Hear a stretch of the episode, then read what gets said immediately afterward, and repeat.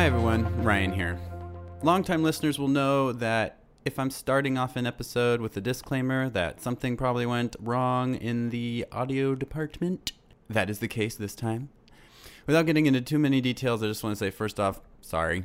I try my best to keep it good, and sometimes I make mistakes. Number two, if you want, you can just pretend that uh, I added a layer of 90s overdrive distortion to match the feelings of the movie. It's your choice. You can look at it any way you like. So, without further ado, it's time for episode 104 Fight Club.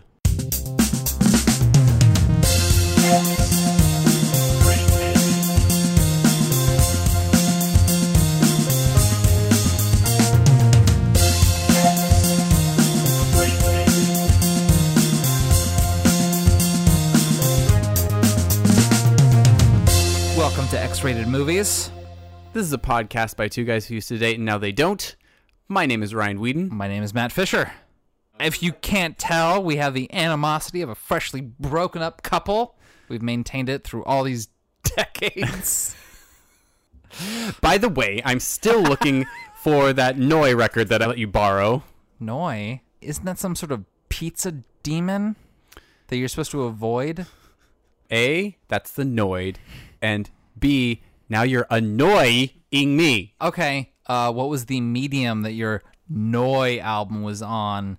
Tape, CD, record, or did you lend me a USB port with it on there?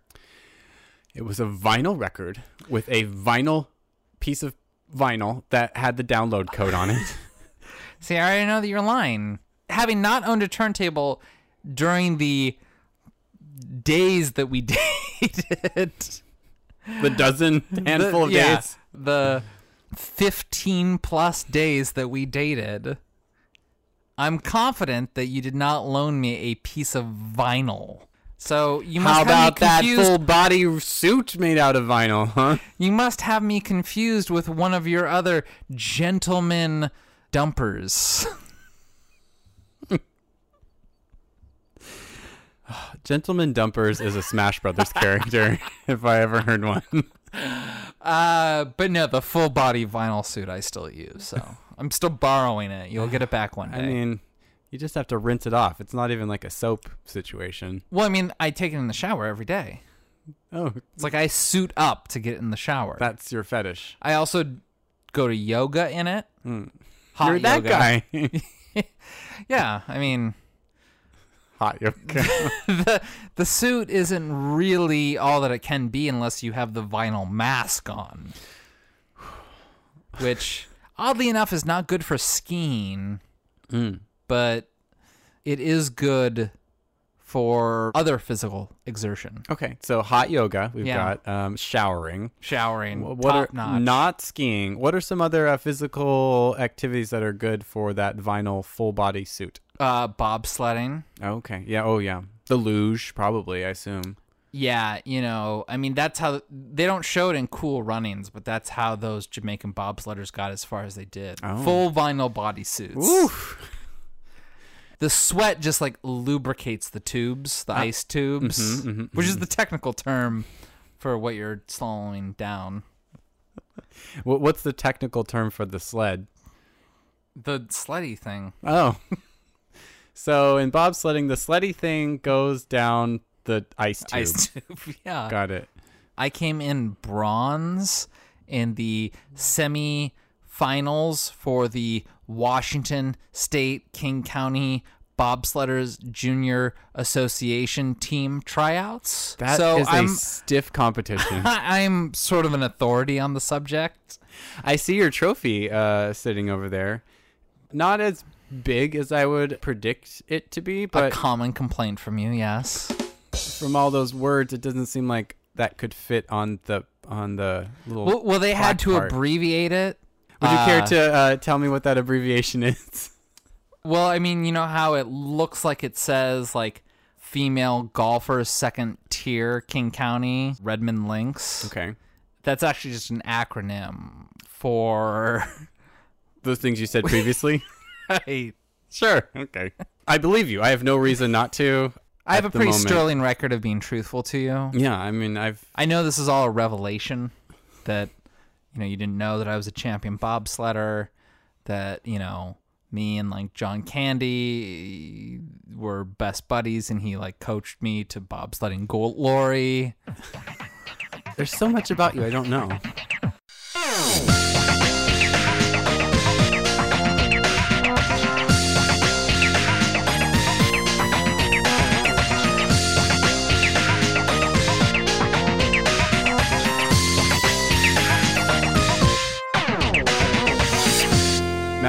Spirit of competitive sports, I feel like today's movie is a little competitive.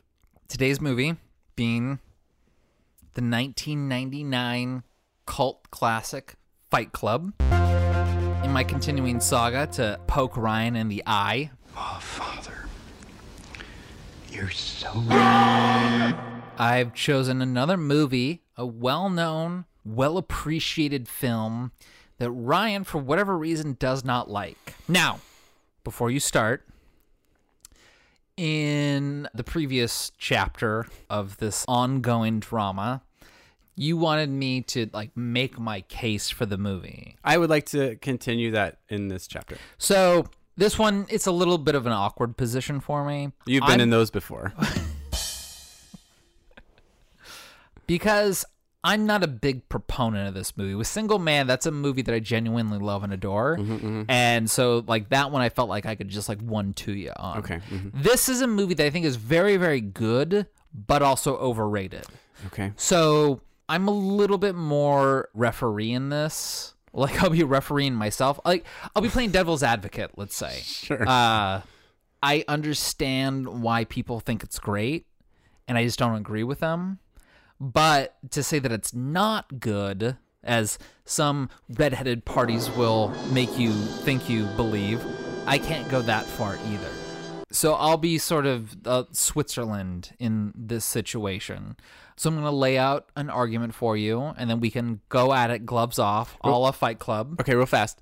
Are you laying out things that you believe are good about the movie, or are these things that just you've read on the internet are good about this movie? Like, I want to know if it's things pers- that you personally think are good about it, or if that's just It's like gonna be the general more about- consensus. personally i think that it's good or that i can see like i sympathize why other people think that it's good Okay. i'll start us out by saying that you know last season we did like a larger marge inspired season of like films that informed my childhood.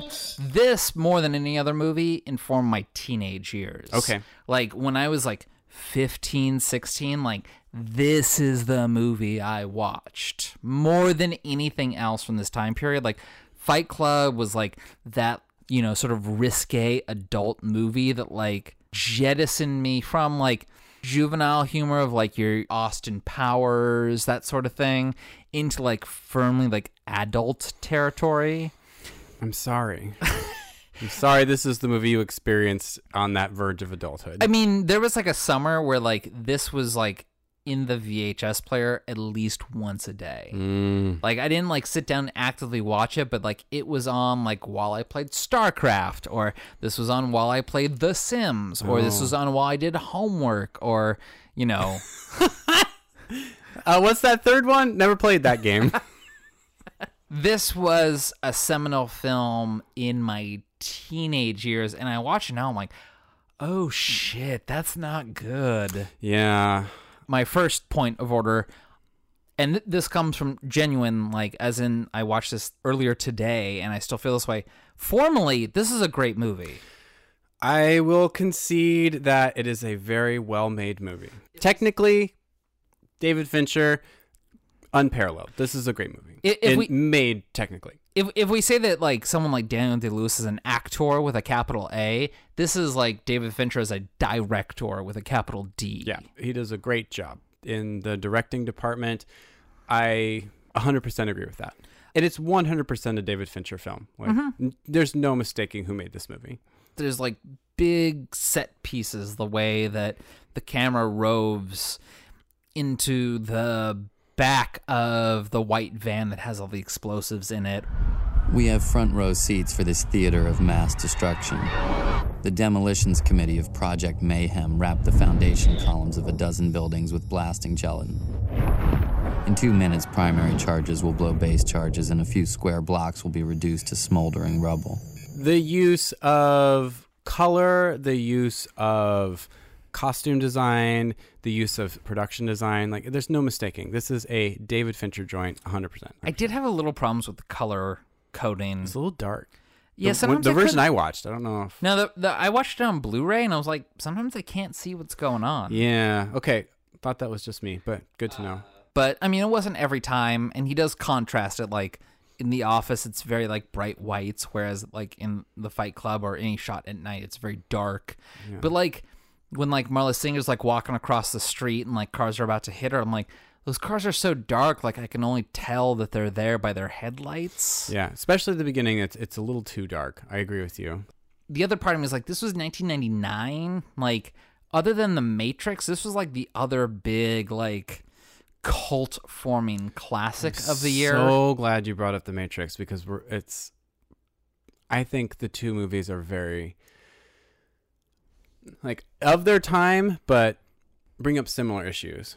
stylistically like both of them sort of have the same sort of color template like matrix obviously went like with its black and grays it also went with like greens heavy Right. greens there And there's some Uh, green in this movie. there's some green in this but there's also like a little bit of blue a little bit of like kind of a faded wash blue Mm-hmm. i guess in some of the scenes blue gray, steely gray. yeah steely yeah that that's a good way to put it also very similar soundtrack like distinctively like that late. Dust 90s. Brothers versus Propellerheads. Go. Kinda, yeah. uh, I like the soundtrack in this movie. I'm not I- gonna lie. this- the but- soundtrack also made me nostalgic for like staying up to like 3 a.m. in high school, like playing video games over like 56k modem. Mm-hmm. But on it, like I don't know if it's just me or if it actually was better music.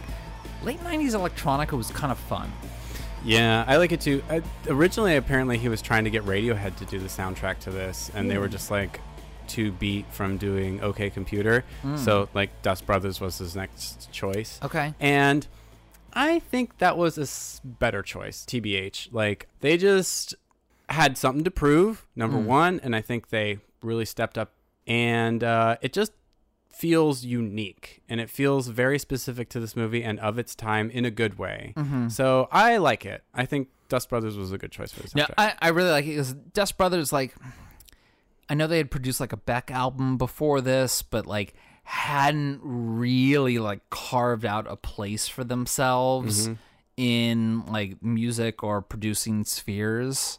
And this kind of like gave them the platform for this. And I really think they did a good job. and also David Fincher, uh, we should mention, big music video director for Directed a Vogue. lot of Madonna's the 80s. Vogue. Yeah, a lot of Paula Abdul videos, did a bunch of stuff in the 90s and 80s. Like, so he knows music. Like, he, he also and- knows how image and sound can really complement each other. Sure, sure, sure, sure. He has a very good understanding of like one isn't greater than the other one complements the Yeah, other. they all work together and uh, works well in this movie.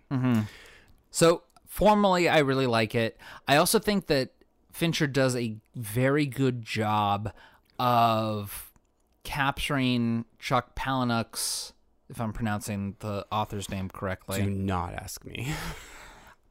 some of his like more poetic moments If I did have a tumor, I'd name it Marla. Marla. The little scratch on the roof of your mouth that would heal if only you could stop tonguing it, but you can't. that paints a very vivid picture and it's an accurate one like you know exactly what is meant by that like marla would go away if he could stop thinking about her so working in palahniuk's flavorful language was smart i read the book in high school too like oh, because i liked the the movie so much i read the book okay. um I've heard the movie is very faithful to the book. for the most part yeah i'm gonna say like 85% yeah Okay. I definitely remember in the book there's like a part where the narrator's like chasing Marla around a kitchen table with a knife. But having the metaphors like the way that they're displayed in the movie, I think does justice to the book better than the book does justice to it. Okay. Like the language is just really put on display in a really nice fashion in the movie. My problem with the movie that only really gets worse with age, and I don't know if I'm just becoming more conservative, but this really has like a dense collection of things that I hate as a philosophy. I just want to put a pause on your problems with the movie before I get into why I don't like the movie. Okay. The big things that I like about the movie are like the formal construction of it because I think that David Fincher like constructed the movie very well.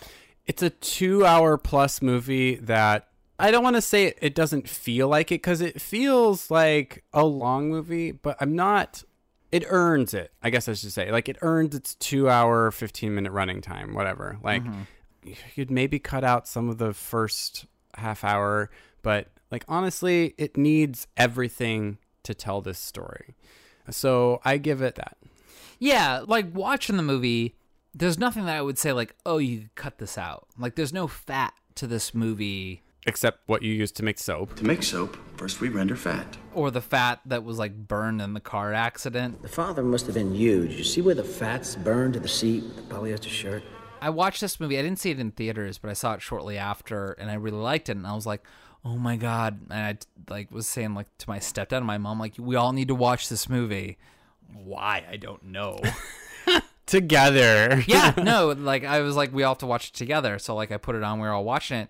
And my stepdad like got up and left, and it's like not like he was like a timid conservative soul, Oh no. but it was the scene where Brad Pitt is being like beaten by Lou.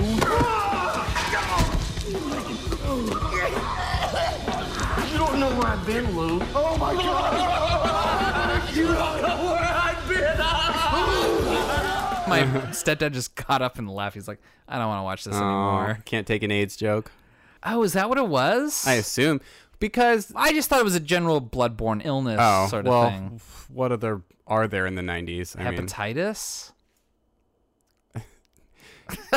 sure, I'm sure that's what people were worried about in the nineties. well, I uh, mean, still, like, you're right. Maybe Lou was like well enough informed to realize that you can't get AIDS from swallowing someone's blood, and then ni- Well, I was, I was, I was gonna say, like, y- you know, blood exposed to air, the likelihood of getting HIV from that is very low. Where Yeah.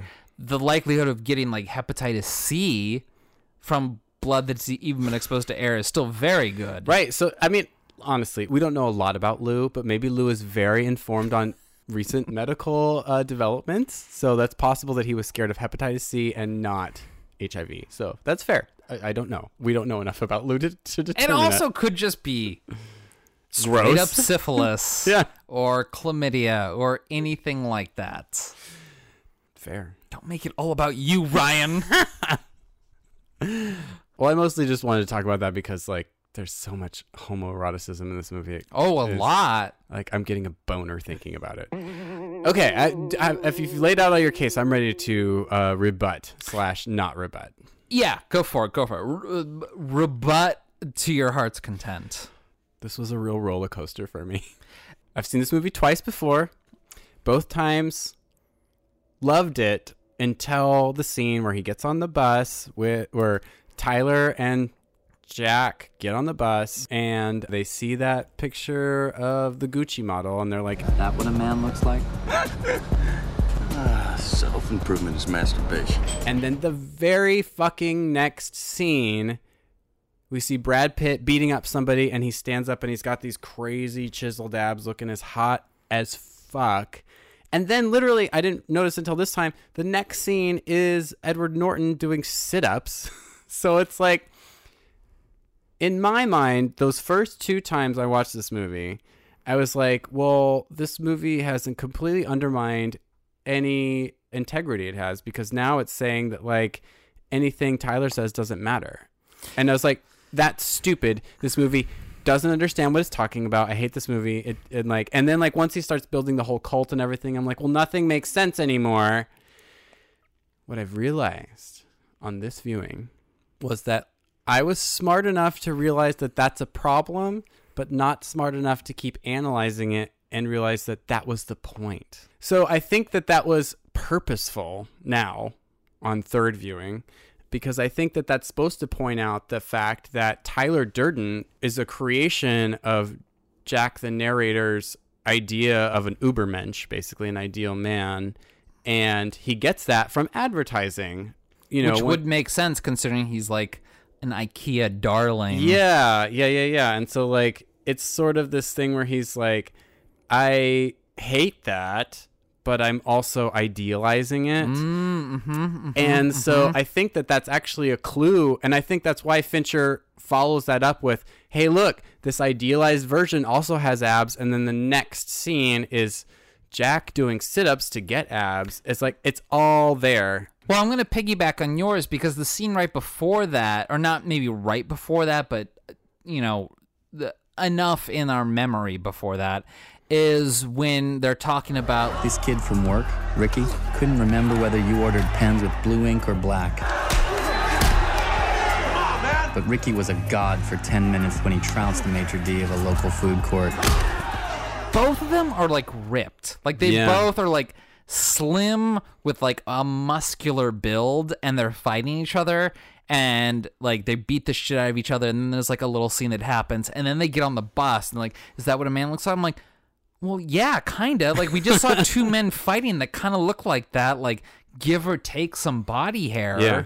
But yeah, that's what they look like. The thing is, is like I would see that scene and I'd be on board with the movie's message or what I thought was the movie's message until that scene. And then I was like, well, then everything past this is hypocritical. Like it's saying something different.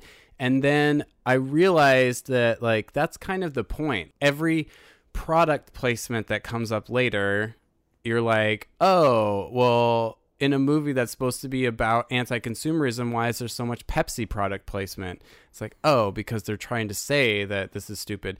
Like, and I'm gonna go one more step from there because, like, in a multi-million dollar movie made by Fox Studios mm-hmm. is selling this anarchic message, like there's problems with that. Like there's it's wrong in a lot of ways.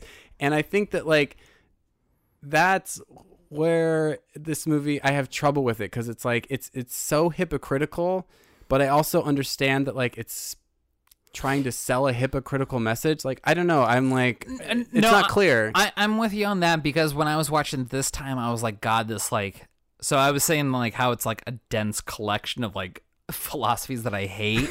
One is like the toxic masculinity of like a fight club and how like men can be men like away from like consumerism like in these like dingy basement areas. I'm like I hate it. yeah, Like, because already. they can't do it through like video games or mosh pits or through sports or something or like that. Or just by like realizing who they are or like having any slight semblance of self-reflection yeah, it's bullshit.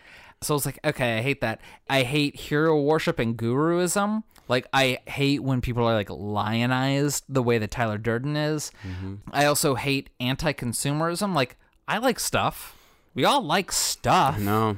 if you don't like subscribe to Netflix or Hulu or Amazon Prime or one of those things, then like you're probably also not listening to podcasts. like, So fuck you. but it's just like, you know, the the sort of like grocery store Buddhism thing of anti-consumerism. Like, I hate that. Like, yeah, if you want to be in like a true sense, like anti-material possession, that's all well and dandy. But don't go on this like capitalist binge of like making soap and selling it to people. Well, and then there's also that element of like not being a sheep and just like buying into consumerism, but these But people buy into, into yeah, Tyler Durden. Yeah, so that's that was the thing I realized on this watch was that like Tyler Durden's the bad guy. Well, so Kind of. this is where like Partially. the roller coaster comes in because I really feel like everything about this movie is selling like this like collection of philosophies that I hate until a certain point in which Ed Norton's character, you know, Jack the narrator starts rebelling against. He's like, "No, we can't kill all these people." Like, "Oh no, we have to save Marla and things like that." And I'm like, "Oh, then we're seeing some resistance to these things like Oh, untethered masculinity's gone too far. Oh, this like But it kind anarchist- of undersells that message. I it kind of does. Yeah. It, like I see it like when I watch it this time, I'm like, that's not what I picked up when I watched this obsessively as a teenager.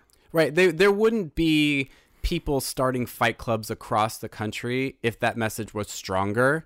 Like, people see this movie and they're like, yeah, I should be kicking other guys' asses. Exactly, because like with uh, it's a common complaint of Taxi Driver that it sort of uh, romanticizes or highlights that brand of masculinity. Yeah. And it's like when I watch Taxi Driver, I'm like, oh no, this is really critical of that type Yeah. of masculinity or that type of like good guyism where like he thinks that he's doing good.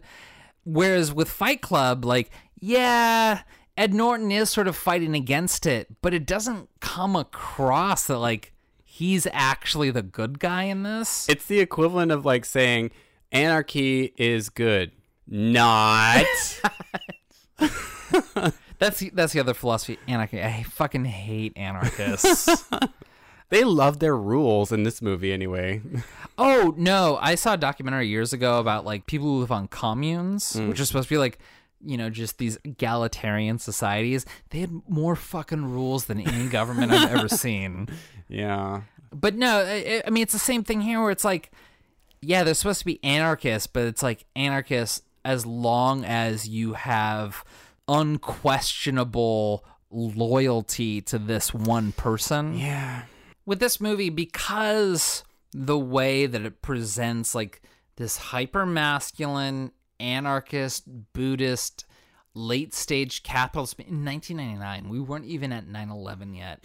There's so many instances where like they blow up a piece of corporate art that also destroys a coffee chain. Yeah. Uh, There's that whole like scene where Edward Norton is talking about being an office shooter that like felt really uncomfortable this time around. I'd be very, very careful who you talk to about that because the person who wrote that is dangerous. there were so many instances where like if this movie were made today this would be called domestic terrorism Yeah. But because it was made in 1999 like they call it vandalism like when they do like the smiley face and like blow out. Really? out yeah Oh, they called it vandalism We believe this is one of many recent acts of vandalism around the city, somehow related to underground boxing clubs. they blew out the windows and like did a big smiley face on the side of a building like no that's terrorism Yeah. So there's, that, but that's why I brought up that it was like made in 1999. Like this was a pre 9/11 America. It was different times, but at the same time, like I look at, I'm like, ooh, some of the stuff hasn't aged well. Yeah, and I think that is a problem with this movie where even though on third watch I can see what was going on and actually like if you look for the clues it's there. I think it's too maybe sophisticated for a general viewer. Yeah. Like I think this is the reason we have like MAGA caps. like this is the, this movie is the reason that people say snowflake as an insult. Enough, maggots. You are not special. You are not I don't know if you've listened to S Town yet or not, but it's No. like that's also there's like a similar vibe running through that where it's like, well, if everything is shit and I'm not interesting, then like nobody is. And so that becomes like I don't know. It it just seems like it, it's pervaded into this toxic masculinity idea of like, oh, you're so what makes you so special, and it's like it's not special. It's just that like everybody needs to be elevated. Mm. You know what I mean? Like it's just such a cynical idea. Yeah, and inside this movie, it's like, you know, no one has a name in Project Mayhem, but in death they have a name, which sort of uh what is it? Hagiography? Is that the term? Where you you lionize the dead? Mm-hmm. I think it is hagiography. But it's when someone dies, like suddenly they're a saint, mm. even if they weren't. Mm-hmm. So like Robert Paulson, played by Meatloaf, AKA Uh, bitch tits. bitch tits. He dies and suddenly he's a hero. Yeah. But no one thought he was a hero until like someone pointed it out. Yeah. That moment really drives home the cult idea of Oh, this yeah. place. His name is Robert Paulson. Come on, guys, His please name stop it. is Robert Paulson. His name is Robert Paulson. His name is Shut up! Robert Paulson. This is over His with. His name is Robert Paulson. His name is Robert Paulson. in my search for redeeming qualities in this movie, I try and think that like all varieties of masculinity are on display here. You know how we talk about how a well-written female character can be like Ripley in Aliens or Marge in Fargo, Sure. where they can go from being very feminine to very masculine, and if it's well written enough, we the audience believe it, like Yeah. we buy into it. Yeah.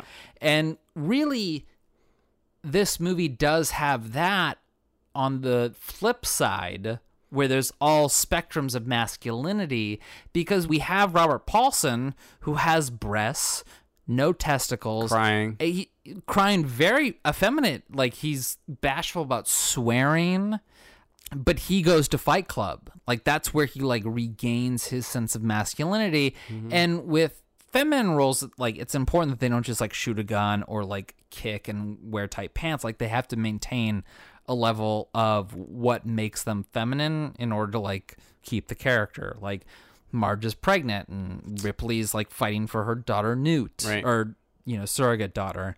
So you can kind of see the flip side of that in Bob because like he's got breasts, he has no testicles, but he still goes to this fight club and like fucking like kills it. I would still argue against the idea that to regain a modicum of masculinity, you have to destroy or be violent against something. I- if I that's mean- the case, there are other outlets for it. But I mean, the Fight Club, like he wasn't destroying anything necessarily there. It wasn't until really he got into Project Mayhem that he started destroying things. Because Real fast, why does he get to fight with his shirt on? I thought that was a rule of Fight Club. Sixth rule no shirts, no shoes. well, he's got those tits. So that exempts him. I mean, they exempted him, so I'm going to say yes. Like I don't make the rules. Maybe it's in the book. Okay, go ahead. herein for me lies like the good part and the problem of the movie where they have a variety of masculinity on display. Like it is sort of nice to have Meatloaf who's on a feminine spectrum of masculinity and he's still just as much a part of Fight Club as anyone else. He's not seen as a man in the rest of the world, but he is in Fight Club. And I, I really wanted to like extend that to like the rest of the film, and I really struggled for Well, it. Well, I mean, it's there a little bit because then when you start thinking about Marla, who is the only female Oh, character, we haven't the- talked about Marla yet, who Yeah. like I love and like you know, let's be real here. We all know women who are a little bit like Marla. Helena Bonham Carter is choice in this role. She's really great. Like I love her. Helen Bonham Carter is a great actress. Like, who else could go from making like Remains of the Day to Fight Club? I know she's she's fantastic in this movie. like that scene when she not a hint of an English accent, by the way. Like she sounds American to me. no, she has a very thick. I think it's Irish accent because I remember seeing her on like late night talk shows. It might be, yeah. and like you almost can't understand what she's saying, and she's clear as a bell in this movie. I was looking for it too. She sounds great. But so so she's in the movie I think almost as sort of a foil in a way. I'd have to like ask a woman and see what they feel about this, but it almost seems like there is this acceptance of femininity because it starts off like uber feminine, like with the crying, you know, testicles, you know, castration, tits, blah, blah, blah. And then later he goes to the other extreme, which is just like sweaty, chiseled fighting. And then later he sort of realizes that, like, no, Marla is the thing that makes me more human. And so, Mhm. like, I think that that is an important aspect of this is to realize, like, Tyler or Jack Tyler realizes that, like, oh, you can be both. Like, I don't have to be like either this super beta cuck or like the super alpha male. There's a middle ground that makes more sense for m- the majority of the population. Like you can still have like emotions that make you sad when you buy something and be like, I'm not just buying things. And you can also say like, you know, I don't want to punch somebody all the time. There's the middle ground. If I remember the book correctly, it's that the narrator came up with the Tyler Durden persona to fuck Marla because like he felt inadequate. So like he came up with this hyper masculine persona in order to like successfully fuck Marla. And then this hyper masculine persona took on a life of its own. And I don't know if that really comes across in the movie. Well, then that's problematic if like the whole reason he came up with Tyler Durden was so that he could fuck Marla. That that is bad. So I have- I thought the movie makes it seem like Tyler Durden comes about to help him deal with his existential crisis. Right. So I have a question in terms of the movie's philosophy. When did Tyler Durden, like, when was he created? Was it before the narrator started going to the support groups, or was it after? Okay, so the first glimpse that we see of Tyler Durden is when the doctor tells him You want to see pain? Swing by First Methodist Tuesday nights. See the guys with testicular cancer. That's pain. when the doctor's telling him this, we get a, a quick, just like splice of Tyler Durden, which makes me think that Tyler Durden is created out of the narrator going to these self help groups. But it's when he's going to these self help groups that he starts crying and sleeping. Babies don't sleep this well. So then I think like, oh, when he's sleeping, he's actually Tyler Durden, because he, he didn't see Tyler Durden before going to these support groups. It was once he started going, but once he started going, it was also when he was sleeping. If the narrator made him up, it is important to know at what stage in his life he made up Tyler because it says a lot about why Tyler was created depending on when he was created. Sure. I don't think the movie answers that question. That and that and like because we're on a roller coaster with this movie. Mm-hmm. I went from feeling the same feelings I've had about it, where it was like this movie's hypocritical and stupid, to doing some research and realizing like, oh no, this actually is a pretty smart movie that tells you everything you need to know, and then thinking going back down and thinking like, well, but no, it doesn't. It doesn't tell you enough. Like it's not great at getting its point across. Like if the idea is to be your own person and not be a sheeple one way or the other, then I don't think the movie is 100% successful in telling that tale because like watching it for myself, I don't want to brag, but I'm a smart person and like I didn't get that. I got like watching it on the third viewing, I get it now, but I don't think that's my fault. I think the movie should be a little better at like making that assumption. And then that makes me like I don't know, once again now I'm wavering because it's like, well, I think I kind of like it then because it's like if I have to do the work then that's makes it good, but It's a fine line between what questions should be unanswered in a movie and what questions should be answered. Because you you know, you don't want to wrap everything up in a tight little bow. yeah. But at the same time, if you leave like too many open ends, like that's just maddening and it makes your film seem unfocused. Mhm. My other problem with it was that, you know, and this falls more into the purposely unanswered questions, I guess. But at the end, so, you know, Tyler is effectively killed at the end. But the buildings still blow up. Like his scheme, Project Mayhem still goes through. Sure. So, looking at it from a classic drama standpoint, which is how I look at every story, is that Tyler is dead, which is good. That's what our hero, the narrator, wants. But Tyler's plan still succeeded. So the villain got what they wanted as well. But so then my question is is it a happy or a sad ending? And my feeling on the matter, to answer my own question, was that the way that the story is being told is that Tyler's overall message, even though his methods were bad, that his overall goal was good to like erase the credit history of however many people. The tone of the ending is kind of happy. Everything's gonna be fine.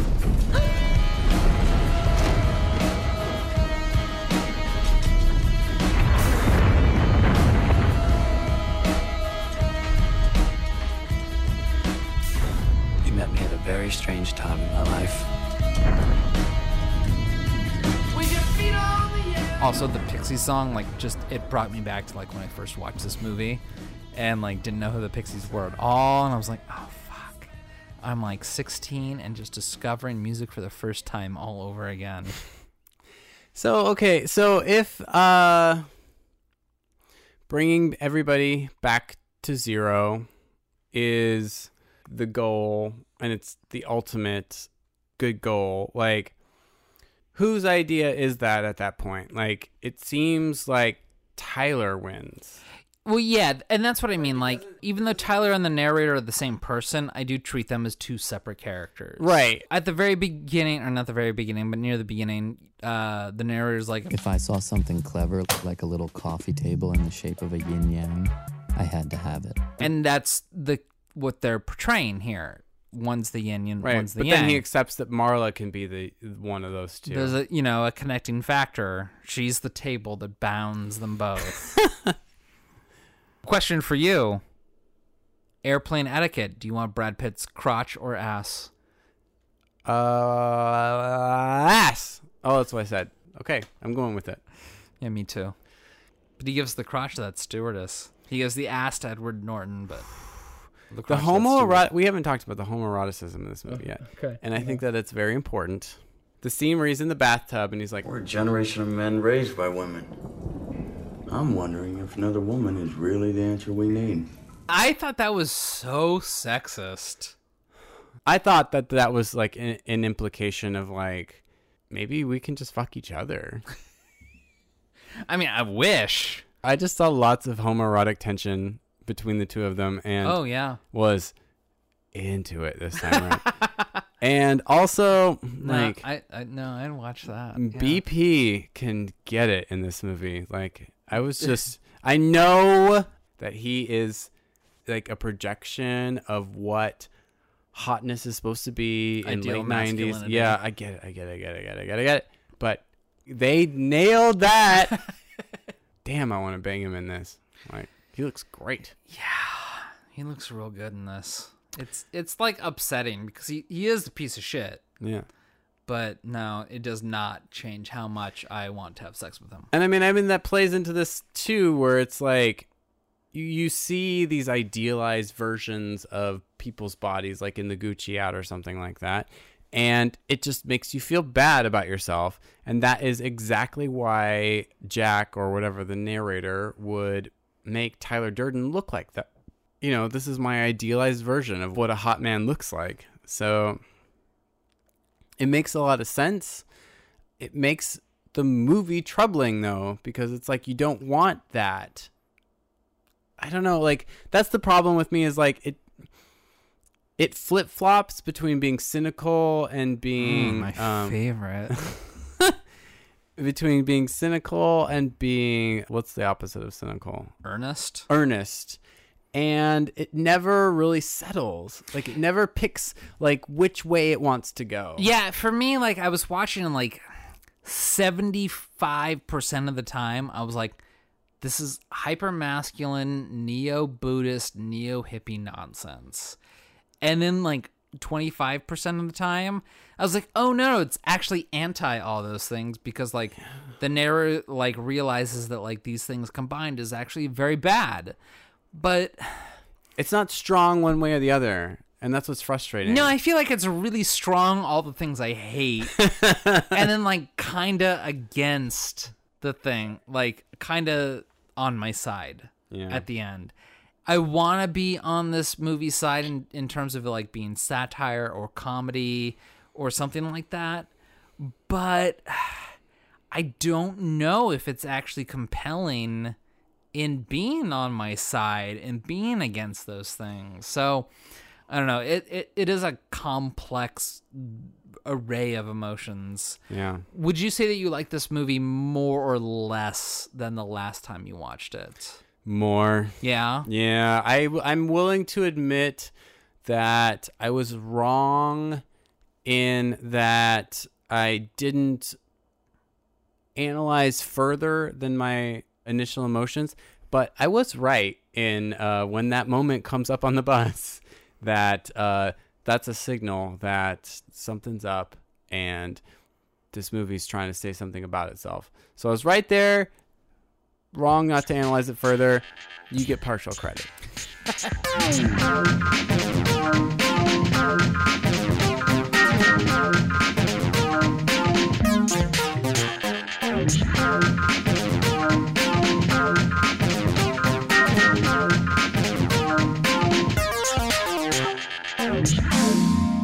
ever seen the honest trailers uh, of this? No.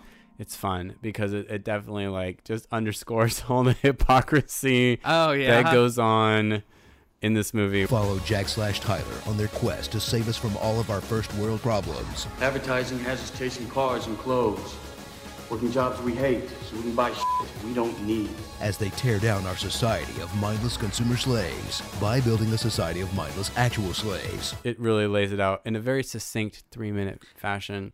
Anyway, I liked it more this time. I really enjoy this movie. Like watching it is a thoroughly enjoyable experience because David Fincher, like he's just he's on his grind here. People love it, and I kind of understand why they do, but I don't love it. And I used to hate it, but watching it on third view, I understand why people like it a little more. So I think we're we've reached a compromise. Yeah, There's no. no need to shut down the government. What's coming up next week? I want to do something weird. Are you ready for weird, Matt? I am ready for weird. This harkens back to our original movie sharing things. So I doubt you've seen it since I made you watch it 100 years ago. This is the 1988 stop motion weirdo classic Alice Oh, okay. by Jan Švankmajer. Yes. On the tip of my tongue. It's weird. It's a singular movie experience. No one talks about it. I think we should. Okay.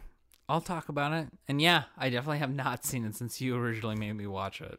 It's a little bit of a nightmare movie. It's kind of scary. Yeah, a little bit. Very creepy. Live action, like claymation Alice in Wonderland. Yeah, it's a little weird. Yeah, it's creepy. 88 minutes of creepitude. Matt, would you like to plug our junk and get the fuck out of here? Yeah. We're on Spotify now, so you can listen to us there, uh, along with all the other podcasts listening, Stitcher, Apple Podcasts, any place that you get your podcasts, you can now get us. It feels good to be on Spotify. It does feel good to be on Spotify. Why don't you send us ideas for what we should do opening banter about through our email, x.rated.movies at gmail.com. Unless you want more of what you heard of today, please send us ideas. Ask us questions, send us ideas. We will talk about them on the air and we will DEF give you a name check. Follow us on Twitter at X-rated movies. Also, a place where you can ask us questions to make part of our opening banter. or follow us on Facebook at Rated X Movies. One more time, another place where you can do that. You can check out all of our content at xratedmovies.com. Yeah, like literally everything. And in like honestly, in my humble opinion, in an easy to read and navigate format. It's not a humble opinion, Matt, because it's right.